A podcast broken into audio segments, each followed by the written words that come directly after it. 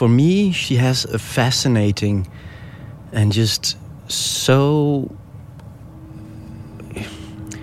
I mean, almost magical life, right?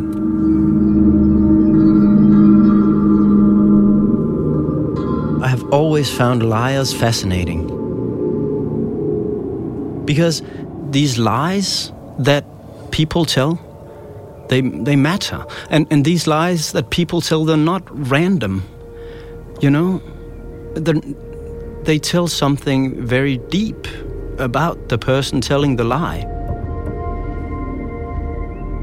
If, if you listen to the lie and, and you kind of, you know, really look at the lie, then it tells you exactly what this person dreams about.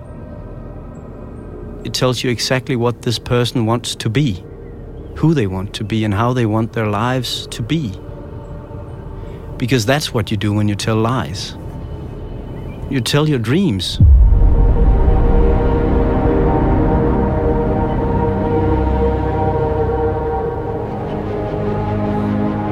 And if you're telling lies like she is, then you can be whoever you want to be, and you can have the world be the way you want the world to be.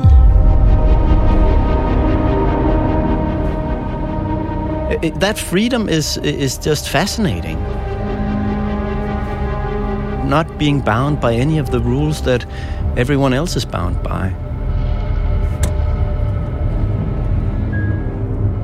Then there's the flip side of that, of that coin, right?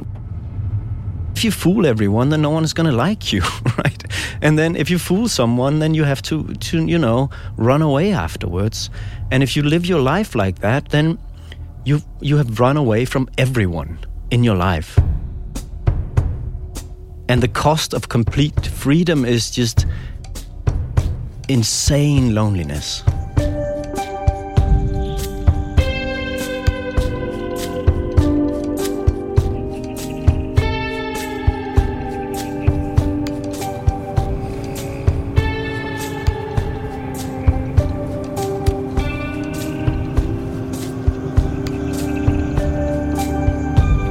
Studio presenterar Kvinnan med den tunga kofferten.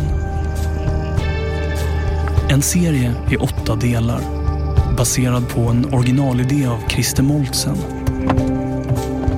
Programmet är gjort av Sara Lundin och David Mer. Och så här, vi släpper ett avsnitt i veckan av den här serien. Men vill du höra alltihop redan nu? Då kan du bli prenumerant hos oss. Det kostar 49 kronor i månaden då stöttar du vår journalistik och så får du också tillgång till alla andra program som vi gör. Gå in på thirdear.studio och teckna en prenumeration. Eller läs mer i avsnittsbeskrivningen. Nu börjar vi. Proceed to the highlighted route. Del 3. Modus operandi. Christer Moltsen är på väg till ytterligare ett kloster där kvinnan med den tunga kofferten varit. Ett eh, stort, vitt, vackert stenkloster en fyra timmars bilresa från Köpenhamn. Örslev kloster. Och det här, det är det första klostret. Klostret där Kristers besatthet började. Se, det lys i ett fönster där inne.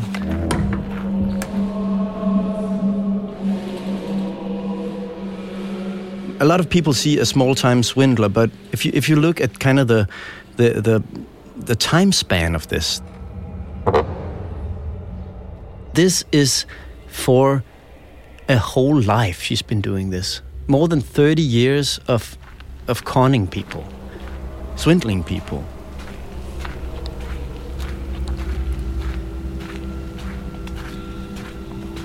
Vid eh, första anblicken så är det rätt så harmlösa svindlerier. Märkligt. Det är någon hundralapp hit och dit, någon pizza, några glas vin, några nätters logi, lite blommor, en hårklippning. Yeah. This is everything that she does. This is what she does for money. This is what she does for a place to stay. This is what she does for food. This is what she does for, you know, contact with other people. It's everything that she does. She is a con woman. mørke gange med meget højt til loftet.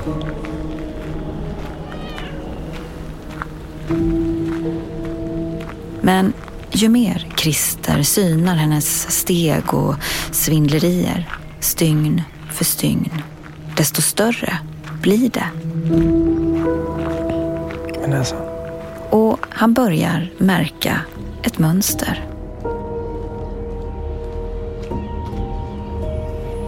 sådan er det jo.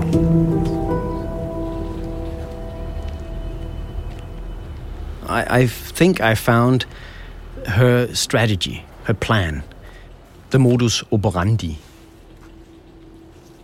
And it, it looks the same every time. There's always these five steps. Det er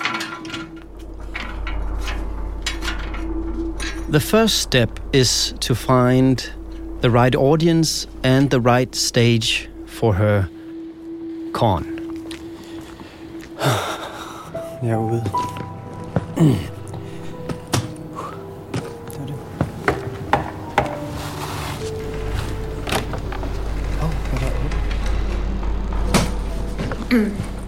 Hvad hedder du, og hvor er vi her? Vi er på Ørslev Kloster. Örslöv kloster. En plats som precis som den kristna fristaden Mikkelsbacke ligger avskilt, långt bort från brus och störningar. Det är en vacker, rofylld, religiös oas mitt i den danska naturen. Det er meget smukt og fredfyldt. Och här träffar Christer klosterförvaltaren Janne Frugård. Første gang du øh, hører fra... Hvad hedder hvad, altså, hvad, Altså her, her hos os, der bliver jeg kontaktet af en norsk kvinde, som kalder sig Maria Hansen. Ja, Maria Hansen. hun hedder Maria Hansen. Kvinnan med eh, den tunga kofferten presenterar sig som Maria Hansen. Och precis som i Mikkelsbacke och precis som i det norska skidhotellet i skogen så har hon tagit kontakt innan hon anländer. Oftentimes she kind of prepared someone before she turns up. So there's a, there's kind of a, someone is waiting for her. She likes that. Till Janne på klostret ringer hon en fredag, en förmiddag. Ja, jeg sidder inde i biblioteket og har slået mig op med min bærbare computer. Så, øh, så det er der, jeg tager imod opkaldet. Maria, kvinnan i luren, säger till Janne att hon precis samma dag skrivits ut från sjukhus. Og hun, øh, hun siger, hun lige er blevet udskrevet fra sygehuset. Och kanske har hon inte så lång tid kvar. Hun, hun er sådan lidt hemmelig omkring det, ikke? Sådan lidt mystisk omkring, at hun er kommet ud af hospitalet og har fået lov øh, til at tage afsted og sidde og arbejde. Maria låter det där med sin hälsa hänga lite i luften som en hemlighet. Säger att mer kan hon inte ta nu över telefonen. Og øh, jeg tænker så, hmm, det er jo ikke sådan så smart, hvis man kommer her syg, fordi på, på vores arbejdsrefugium skal man have et arbejdsprojekt. Og man skal ligesom være i stand til at, at kunne tage vare på sig selv. Der er ikke nævneværdigt med personale her, så øh, Janne lyssnar och tvekar först. Det kanske inte är en jättebra idé att komma hit när man är sjuk, döende, tänker hon. Klostret är trots allt ett refugium för arbete. Man måste kunna vara självständig här, vilket hon vänligt förklarar för Maria. men hun har en masse, hun skal nå at have skrevet. Men Maria säger att hon har saker som hon behöver bli klar med innan hon lämnar livet. Som att skriva klart det sista kapitlet i sin bok. En bok om patologi, om diagnoser, vävnader, celler och molekyler. Och det vore behjälpligt med en lugn, vacker klostermiljö då. Så jeg tænker jo, øh, at øh, ja, men hun lyder som om hun har, kræft og Så Janne hälsar Maria hjärtligt välkommen. Och så ber hon samtidigt Maria om ursäkt ifall hon lät lite kort i tonen och förklarar varför. Janne ska nämligen begrava en vän senare under dagen. Och Maria, hon svarar förstående säger att hon också förlorat en vän, helt nyligen faktiskt. Det kanske de kan prata mer om sen när de träffas. Alltså, enormt vänlig och medföljande oss overfor. Jeg siger jo til hende, øh, jamen, hvornår kan du komme? Jamen, jeg kan komme i dag, siger hun. Jeg tænker, hold da op. Det er en spontan kvinde.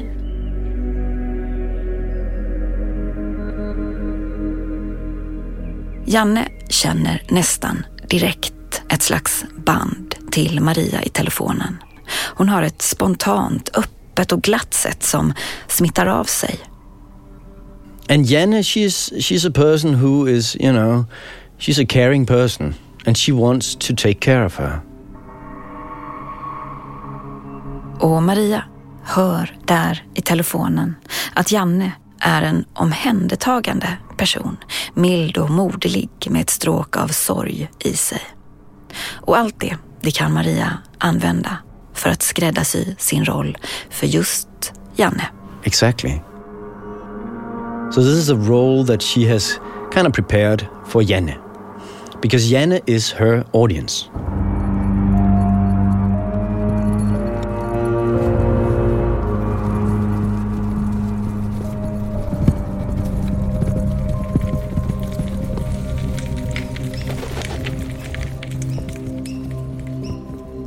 Og der står hun så som sådan en øh, altså sådan rank, lidt sådan altså korpulent øh, kvinde. Och så står hon plötsligt där, kvinnan med den tunga kofferten, på kullerstenarna på klostergården. Lite korpulent är hon, säger Janne. Stadig, ståtlig. Hvordan, hvad er det første, hun siger til dig? Jamen det er sådan hej nærmest, og sådan at, nærmest sådan slår ud med armene. Og du har også glædet dig til at møde hende. Det har jeg jo rigtig meget, ja. Maria Hansen, hon strålar. Men samtidigt, när Janne kommer lite närmre, så upplever hon något anemiskt över henne. Något blekt och blodfattigt. Vilket i och för sig inte är så konstigt, tänker Janne. Hon är döende. Hun ser syg ud. Men samtidig har hun også læbestift på, og sådan, så hun er sådan... Men trots det så har Maria både lyskraft och läppstift. Hun har et specielt udseende. Og med den her uldhue på, som hun har på, och så har Maria tryckt ner en ullmössa över öronen som Janne direkt associerar med cellgifter. Jag tänker, jag kan inte helt undlade att tänka hold op, må den, må den være varm att gå runt med, men, men øh,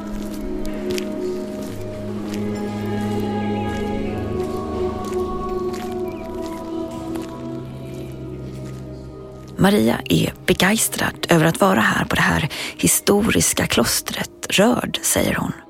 Och Janne känner i sin tur samma slags omedelbara värme och närhet till Maria som över telefonen.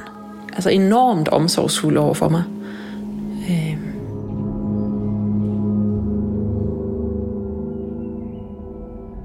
And the next thing that happens is the problems.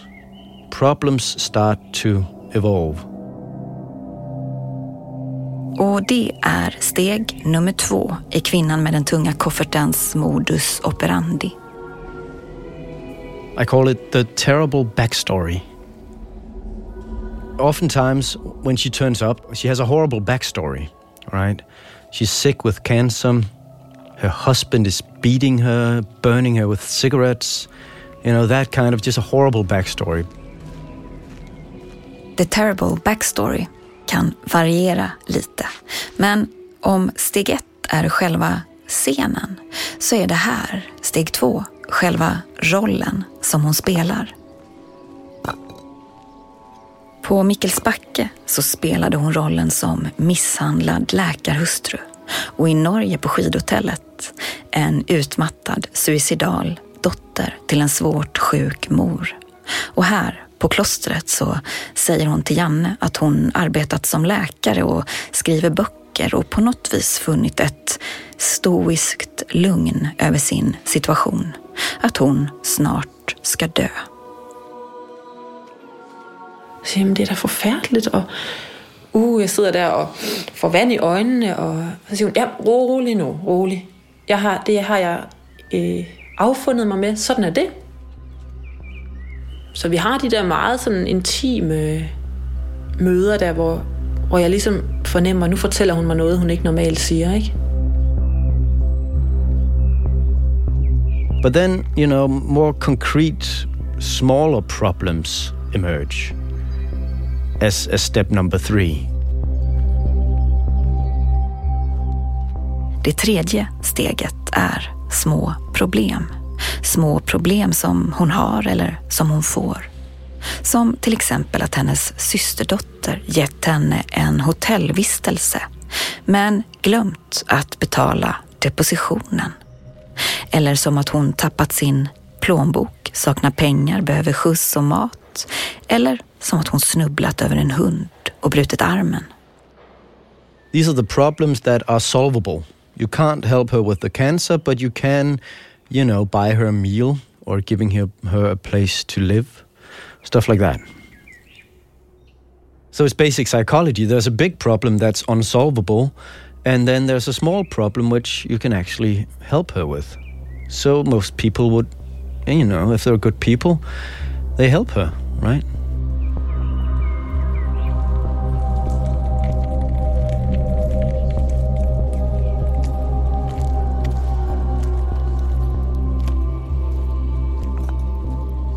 Så går dagarna på Örslev kloster.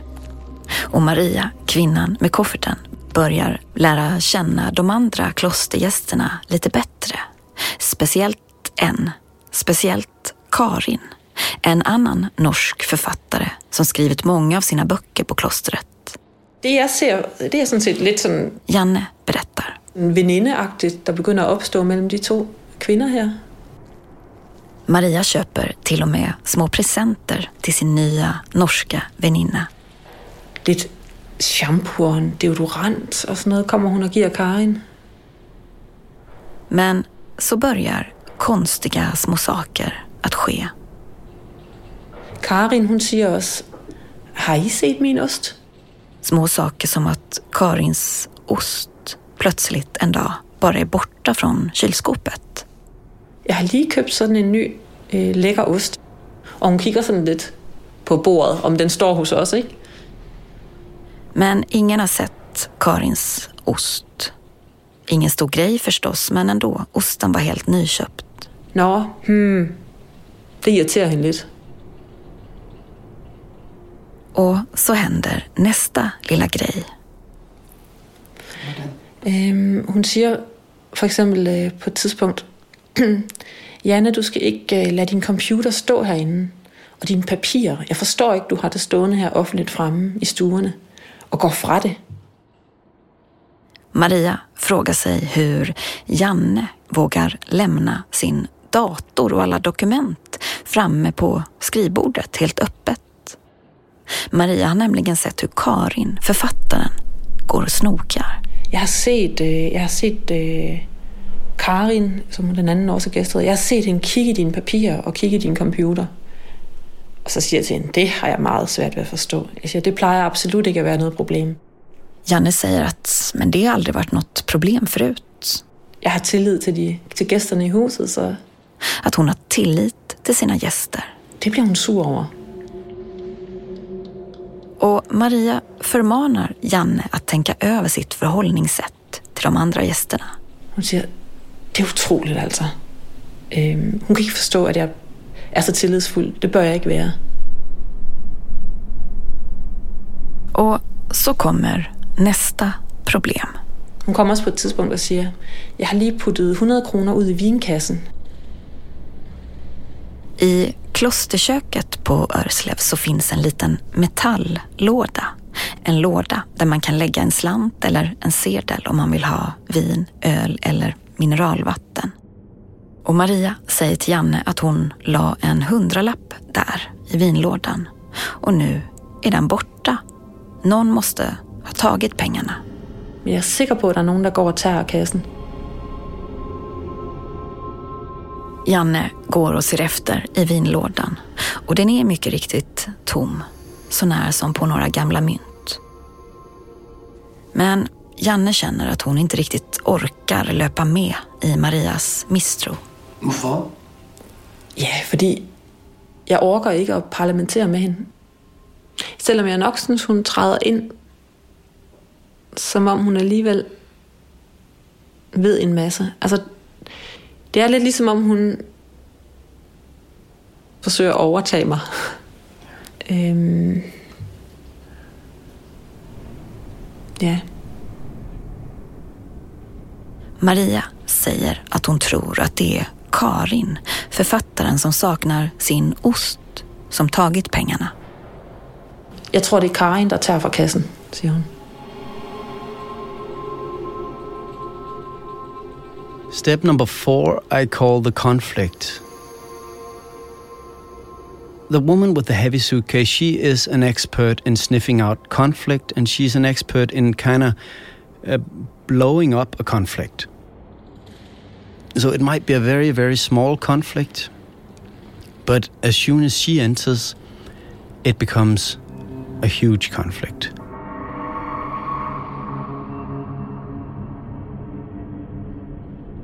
Maria, kvinnan med kofferten, hon har satt griller i huvudet på Janne som nu börjar ifrågasätta allt hon känt sig säker på. Som, kan hon verkligen lita på Karin, sin trogna norska gäst? Ja, altså hun begynder at så sådan lidt øh, tvivl i mig omkring, øh, hvad foregår der egentlig her? Och det är just det här, tysta tvivlet, som Maria vill blåsa liv i. Som rök innan eld.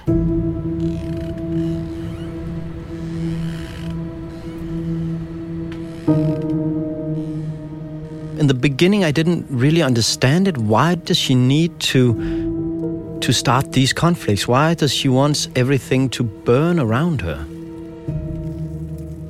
So, and she does that because she thrives in conflict. She's just um, very good at maneuvering when there's a conflict between people, which most of us are not. Right?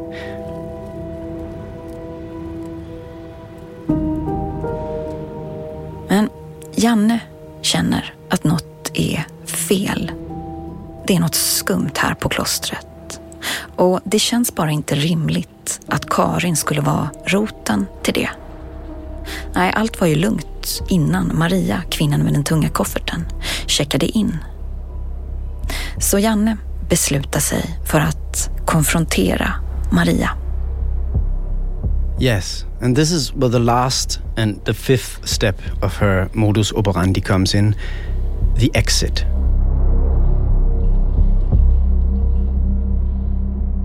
Men nu när Janne samlat mod och ska ställa Maria mot väggen så kan hon inte hitta henne.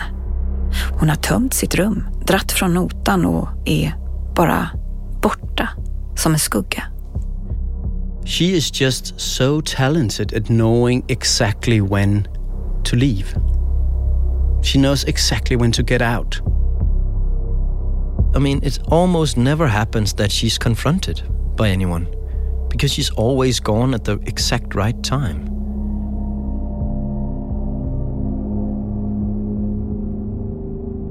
Men det slutar inte där med att gå upp i rök. A lot of times, what happens is that after she's gone, there's an email or maybe an SMS that is not from her, but maybe from a son or for from you know some family member. Efter någon dag så kommer det ett mejl till klostret.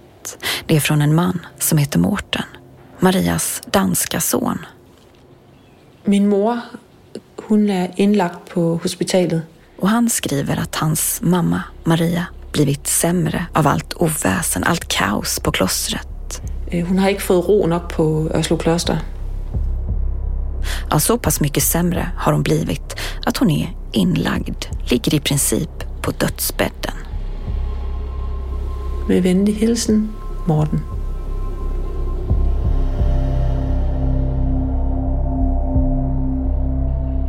And of course, if you get an, an, an email like that at Oslo Cluster, you're less likely to to answer, well, sh- could you please pay me the, the, the 3,000 crowns that she owes me for the, for the room? Right? I mean, that, that would make you kind of a bad person. And Jenny, is definitely not a bad person, right? Hvorfor tænkte jeg dog ikke på simpelthen at give hende sådan et skilt på, hvor der står jeg i stillhed? Janne blir förtvivlad av Mårtens meddelande, självransakande. Hon får svårt att sova och ligger bara och tänker på allt hon kunde gjort annorlunda för Maria. Kanske kunde hon ha skyddat henne från de andra gästernas prat och frågor bättre. Gett henne en slags skylt eller något där det skulle stått att Maria ville vara i fred, i tystnad. För vi har haft några gäster som har gjort så, om de verkligen inte önskar att kommunicera. Janne läser meddelandet om och om igen. Och hon tycker att det är lite märkligt att den här Mårten, som är dansk, skriver på norska. Jag tror, det är hon själv som har skrivit det här. Det lyder så märkligt, säger jag.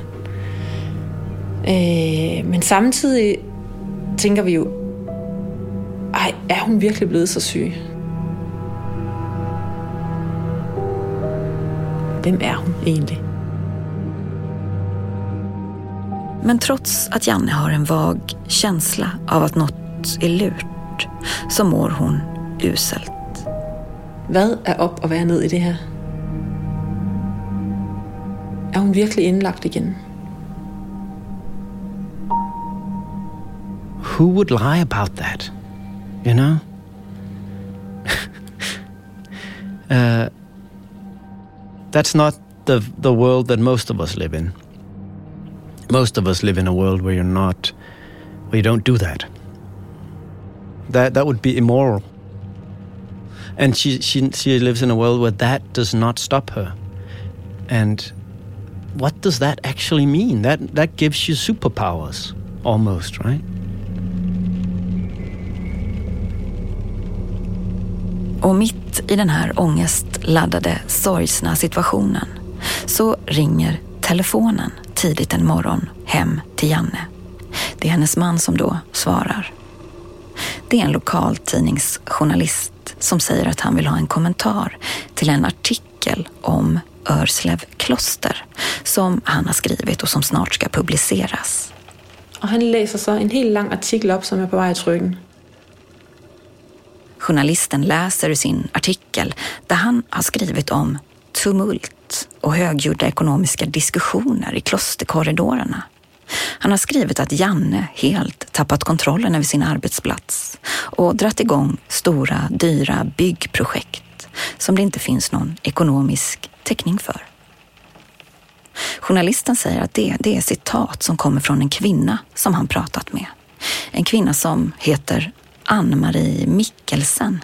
Øh, hvor han simpelthen citerer hende for alt, hvad hun nu har sagt, alt det, hun klager over. Øh, om vi lige har nogle kommentarer, inden det ryger i tryk. Men, säger Jannes man, vi har aldrig haft någon klostergäst med det namnet. Og så er min mand jo god at sige, har du prøvet at tjekke din kilde? Har du prøvet at tjekke, øh, hvor ringer hun fra? Hvem er hun?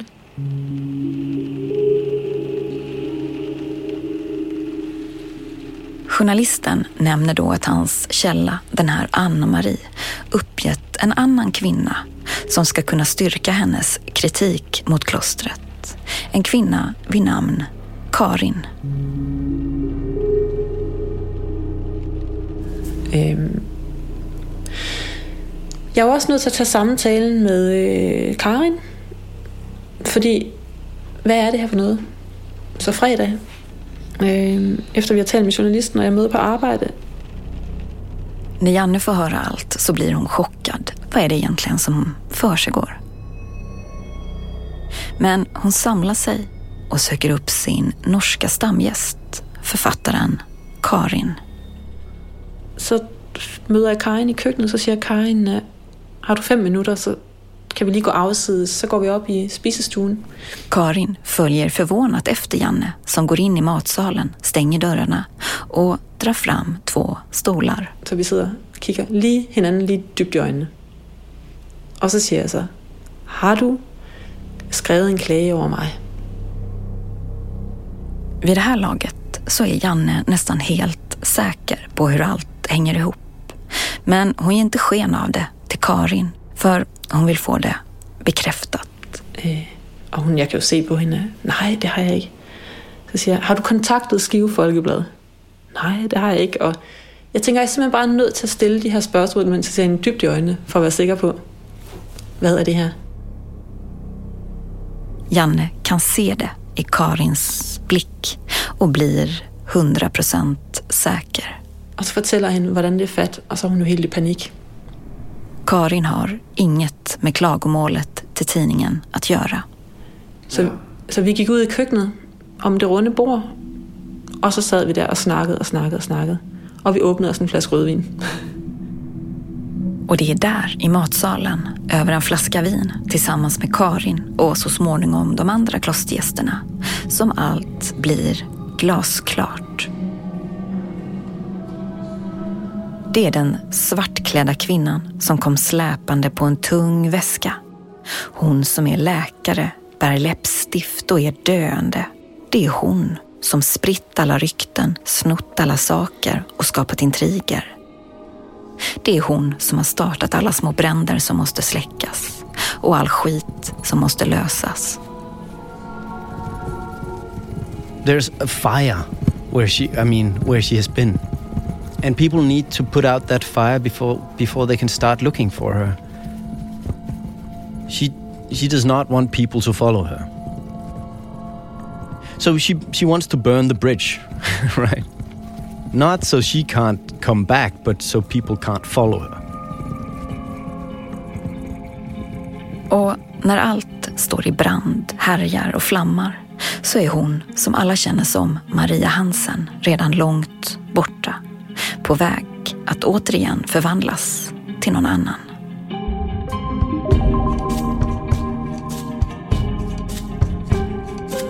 I nästa avsnitt Who was she really? Behind those masks. Something must have happened to make her into the woman with the heavy suitcase, right?